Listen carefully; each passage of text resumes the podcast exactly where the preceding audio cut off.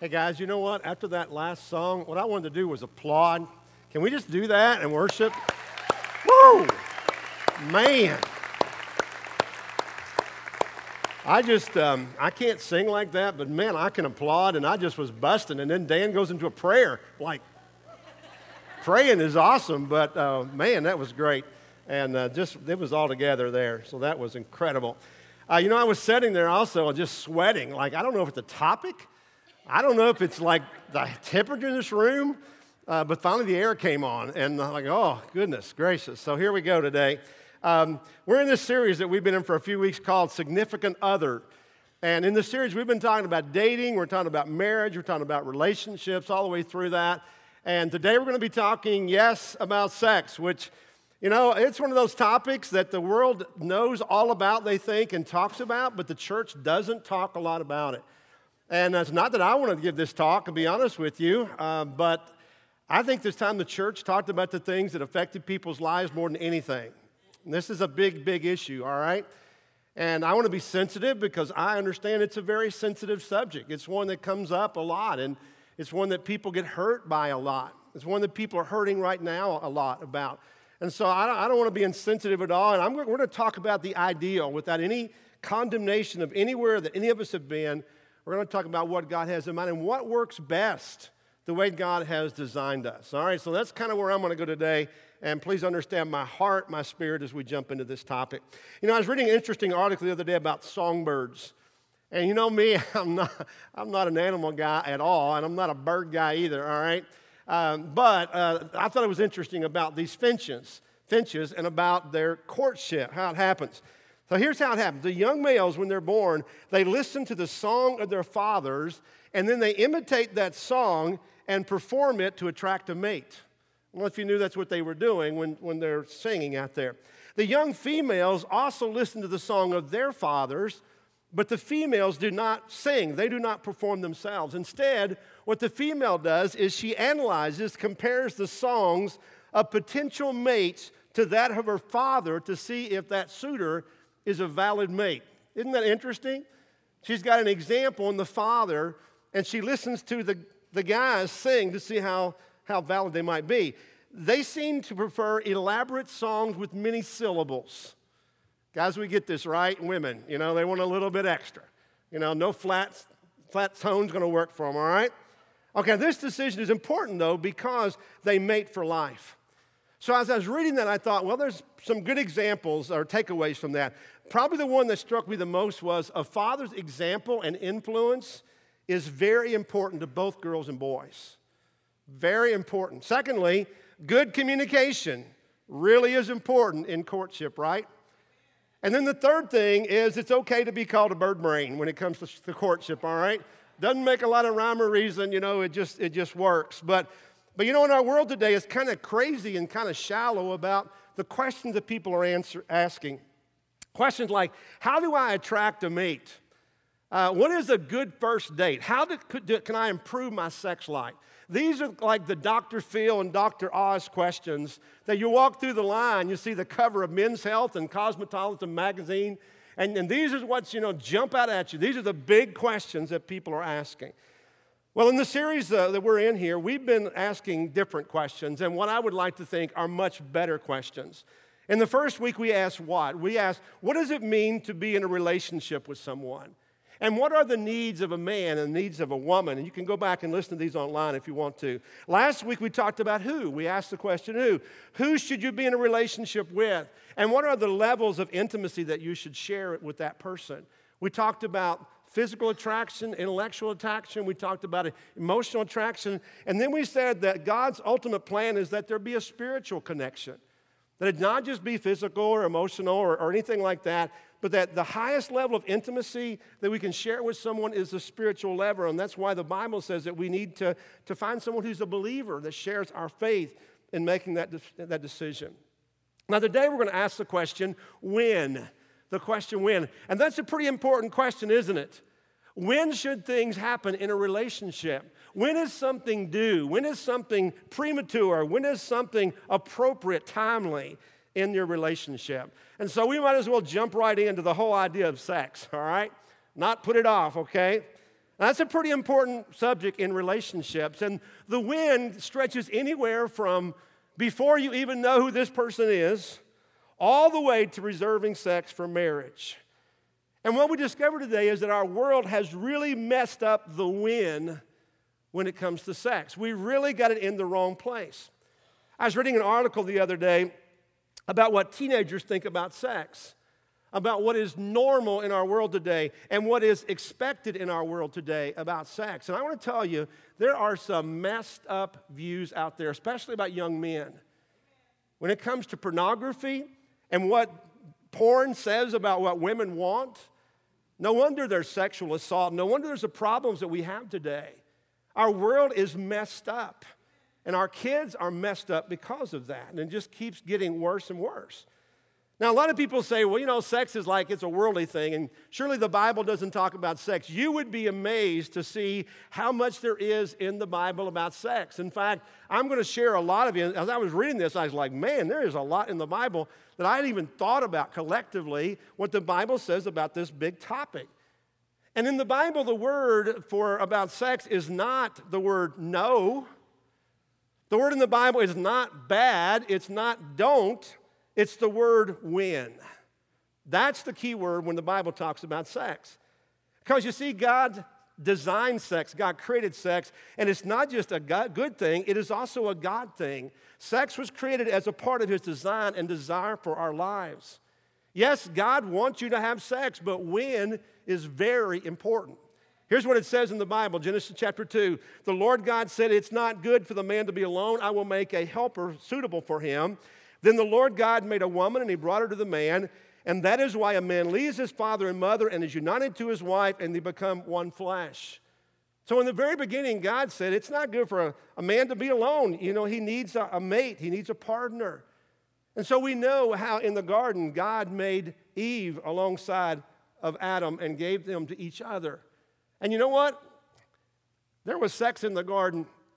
There was naked, they were naked, it was raw, they were open, they were free about their sexuality, and they had no shame. That's the big thing. If you look, there was no shame until sin came into the world. And then there was shame.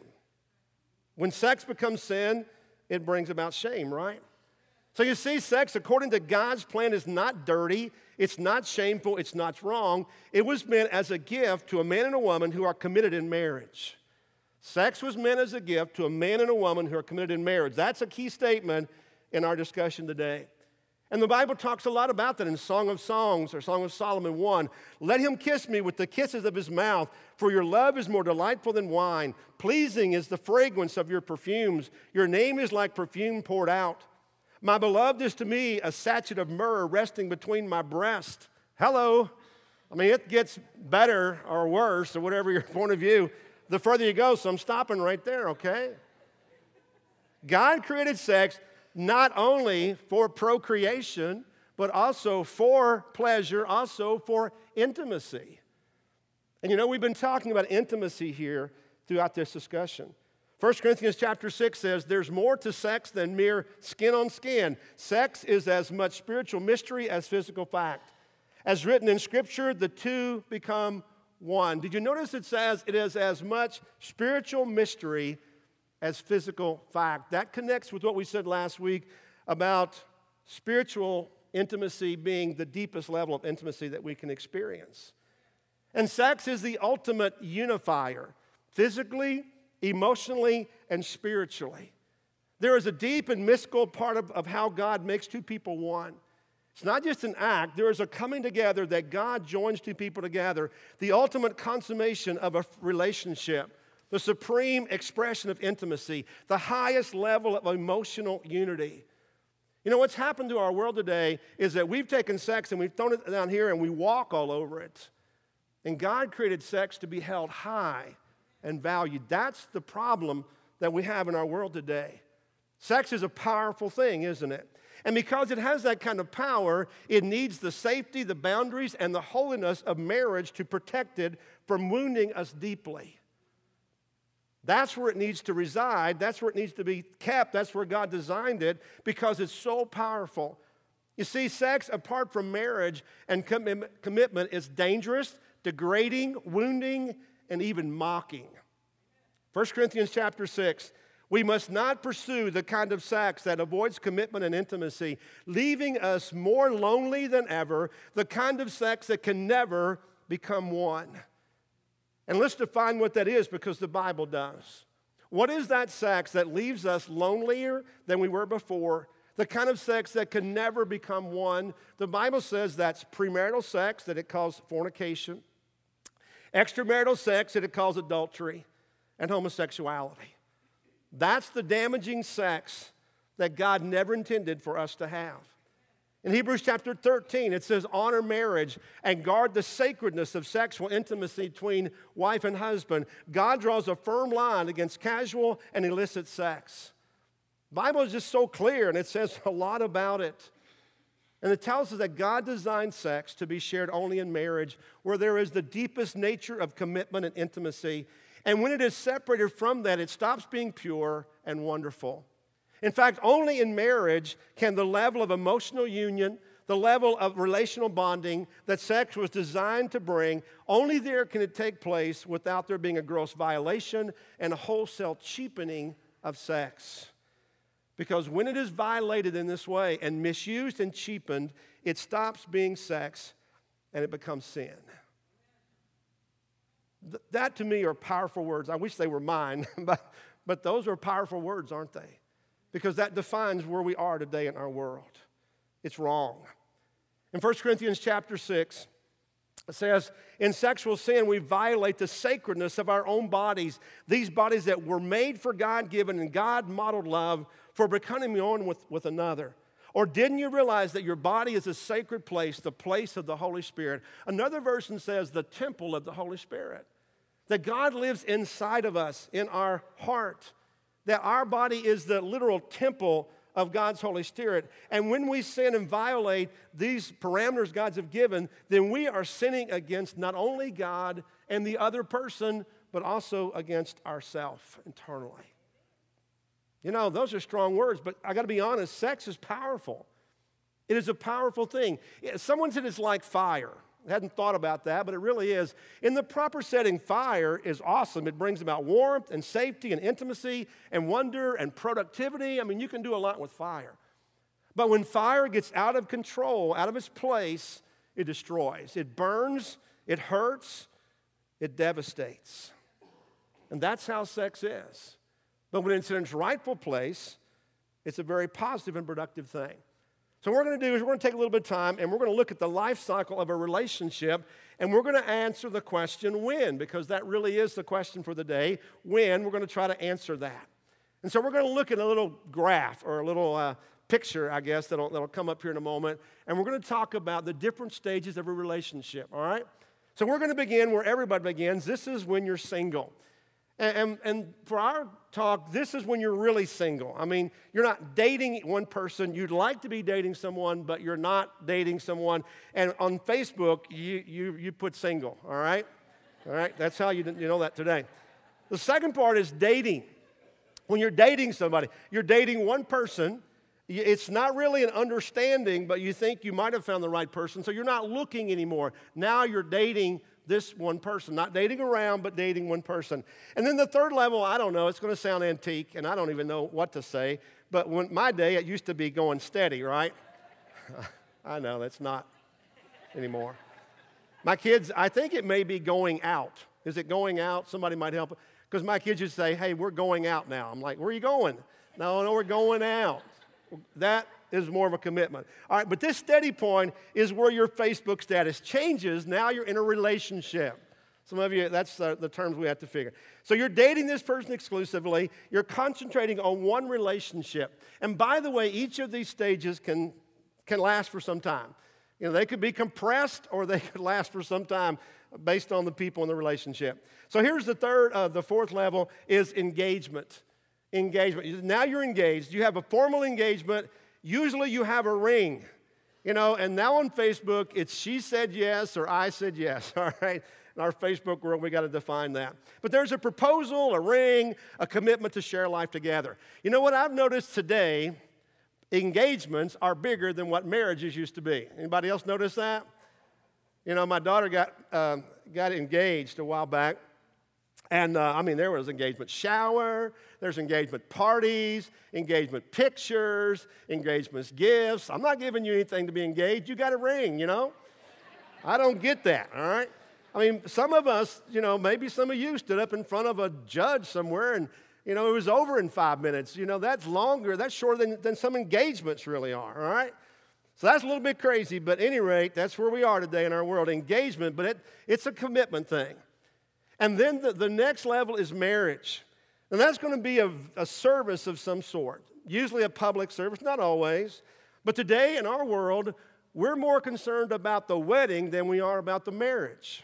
That's part of our problem, and that's why people go broke getting married. Amen. Preach it, you know. The father of three children, three daughters. I've been preaching this for years and trying to convince my kids of that whole thing, you know.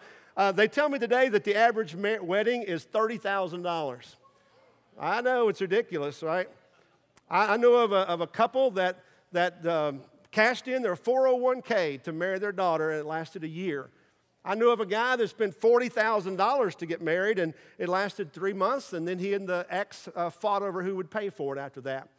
I talked to a guy the other day who had spent $96,000 on his daughter's wedding, and he had to refinance his house to do so.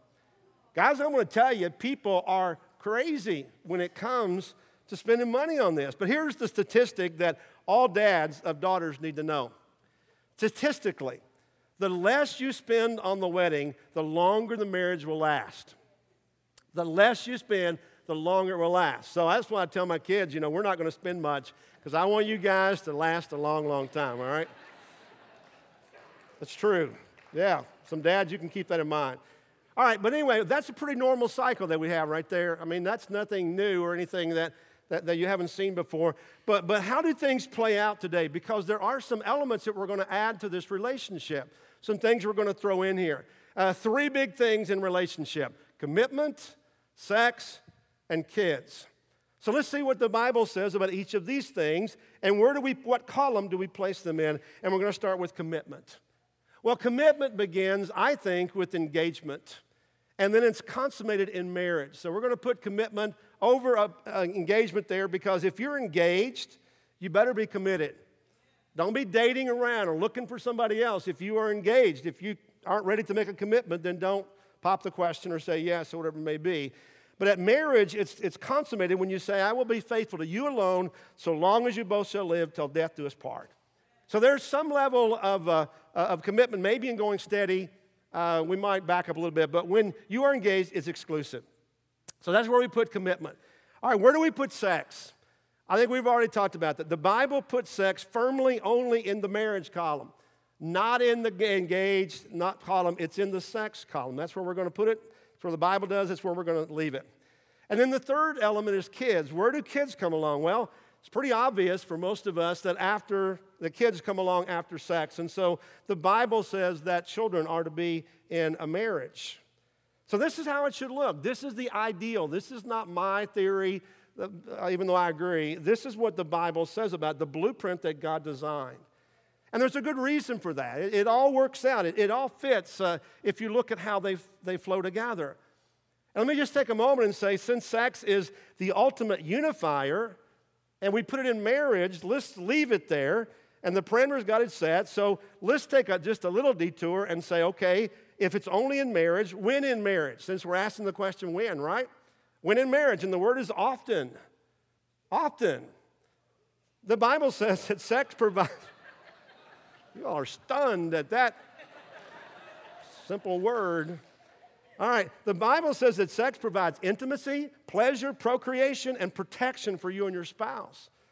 I don't know if you ever thought about all of those things, but, but all of them intimacy, pleasure, procreation, and protection. 1 Corinthians 7 says, But since sexual immorality is occurring, each man should have sexual relations with his own wife, each woman with her own husband. The husband should fulfill his marital duty. Marital duty? Is that what it says? Amen. Amen. To his wife, and likewise the wife to her husband. The wife does not have authority over her own body, but yields it to her husband. In the same way, the husband does not have authority over his own body, but yields it to his wife. So when you agree to marry somebody and God makes you one, you are one, and you kind of give up your own, you know, uh, freedom because you've given yourself to somebody. That's what the Bible says.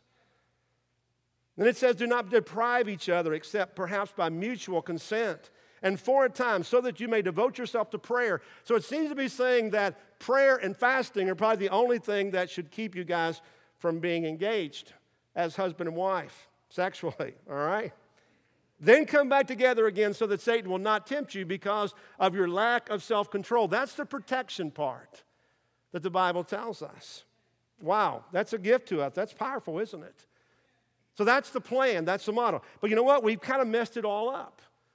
We messed it up, and I'm going to take a moment and show you what we've done, how we've messed it up, and how the problems come. Here's how, here's how it works it all starts when we take sex, because sex is the most powerful thing on the screen. Maybe it ought to be in bigger letters because it's powerful, right? It all starts when we put it in the wrong place. Because I think this slide shows it. The world takes it out of the married column and it puts it here. It's a little dark over there, but yeah, it shows up. It's over in the single column. That's how we've messed it up, all the way back to singleness.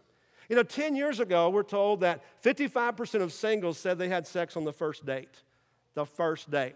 By the third date, almost everybody said they'd had sex. Kind of shocking.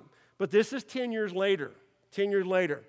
Today, we're told that 34%, I don't know if I can believe this, but it's pretty credible 34% of people have sex before the first date.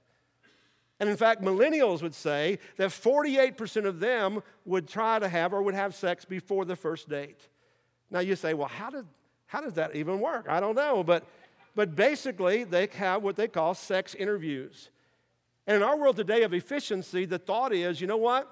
I don't want to know if I even want to waste my time with this person, so let's just have sex to see how it works. That's the world we're living in today, guys. That's the philosophy that, that's out there. Today, we're told that 88% of singles are sexually active. And that statistics are not a lot of different between those who call themselves Christians. So let me just say this if you are a single person and you are not sexually active, I want to commend you. I want to encourage you to remain pure. Please do that.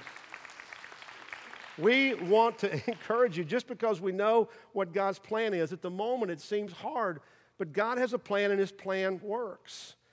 So we got sex in the singles column. What about kids? Well, guess what? They too moved to the singles column because when you have sex, you often have kids. Today, more than half of the births born to women under 30 are outside marriage. It's the new normal, to be honest with you. Today, there are more people living uh, together unmarried, more single parents, more single parent children than ever before. Let me just say this I know some great single parents who do a great job with their kids. So I'm not knocking on single parents at all. Sometimes it's not even your choice to do that. In many cases, it's not your choice at all. I understand that. So there's no criticism here. But the data clearly shows today that on average, children who are raised in stable homes with both parents do better than those who are raised in divorced home whose parents never married. The areas of social mobility, higher levels of poverty, almost everything. There's a bigger chance of it on the average when it's not a two parent home. And I know that's the ideal, that's not, it's not reality in a lot of cases, but, but just to be encouraged by that. So we move kids over there, and then commitment is gone commitment is gone. That's pretty evident by, by the divorce rate in our world today, uh, the lack of people being willing to, to get married. Marriage is way down uh, because people just aren't getting married anymore. So I just want to encourage you uh, and say, you know what? It sounds like a lot of bad news, but I don't want it to be bad news at all. I want to ask the question here what can we do about this? What can we do about this? Well, God has a plan and God has a vision for relationships. And what I think is, is awesome is that we can be the generation, we can be the ones who reclaim and restore God's original vision. That would be my challenge to you that if you want to walk with Jesus, why don't you say, I want to look at what God says and I want that for my life. I want to reclaim and restore that. I want to make that right. About sex and kids and commitment. All of them are great, but none of them are God, what God wants them to be if they're taken out of the place where God puts them. So maybe you're here today and things have not been perfect in your life. What do you do if you move the places and the wind around for these things, especially sex, which, by the way, drives the other two? Well, if you have been or you are currently active outside of marriage, doesn't matter if you've never been married or if you've been divorced, I want to encourage you to renew, you to renew yourself to abstinence. I want to encourage you to do that. Reclaim your second virginity. You can do that with God's grace and God's healing. Maybe even though you crossed the line, you can make a comeback. You can get back into the plan that God has for your life. Because I want to tell you, God is a God of grace and second chances, a God of forgiveness and restoration, of new beginnings and fresh starts. In 1 John chapter 1, it says, If we confess our sins, he is faithful and just and will forgive us our sins and purify us from all unrighteousness. So God can reclaim what we have lost. God can restore what maybe we've given away. And God can heal what is broken and what is wounded. And the things we're talking about today can wound us deeply. So I want to encourage you if that's where you are. Maybe you're here today and you've been through a rough time, not of your own choosing, or maybe of your own. If you're divorced, you know that it was a sin there. I want to encourage you to seek forgiveness and seek a new beginning a new beginning, and then commit to live a life of purity in your heart, body, and mind. Because I want to tell you, this is a great place, grace place, and a great place too. But it's a grace place. It really is. Nobody's looking around trying to see who's done what because all of us are looking inward, knowing what we've done. We all know our sin, we all know our brokenness. And we're not going to judge you because we're going to, we love you and we're going to walk with you through the healing. And you can be restored. And through His grace and mercy, you can restore His plan for intimacy, sex, commitment, and experience His blessing on your life. Because there's a win for everything. You know what I think is the most amazing is that Jesus loved us so much that He chose a win. The Bible says that when we were still in our sins, Christ died for us. Christ died for us in our brokenness. And so, if you are here and maybe you're feeling some of the burden of that, maybe some of the things we talked about today you've never even heard before or thought about because our world doesn't talk about them. You don't even know what the ideal plan was. But maybe you've heard today what truth is from God's word and you are convicted. And if you are, don't let that be a painful thing other than to say, I want God's will for my life. And understand that Jesus doesn't condemn you. Even the woman who was taken in adultery, they brought her and drug her before Jesus. Jesus said, I'm not going to condemn you, but go and sin no more. And I think that's what he does to all of us, regardless of the type of sin that we have in our life. Let's pray together. Heavenly Father, thank you for today and thank you for our topic. As difficult as it is, God, it's hard for us sometimes to understand your plan when we have the world sending all sorts of mixed messages. Lord, I pray for our young people. I pray that they would be wise and that they would Use discernment and your wisdom when it comes to making decisions about, um, about when. And God, I pray that, that all of us as adults, maybe even those of us who have years of experience, good and bad, that God, we would be challenged to reaffirm your plan, what, what the right timing is, when something is due, when it's right, when it's wrong. That God, we would submit to your authority, knowing when we do so that only when you're in your will can we discover your blessing and the joy that comes by being obedient. God, we love you. We worship you. We thank you more than anything that Jesus came to us right where we are, just as we are, that you receive us, Lord. We love you. We pray in Christ's name. Amen.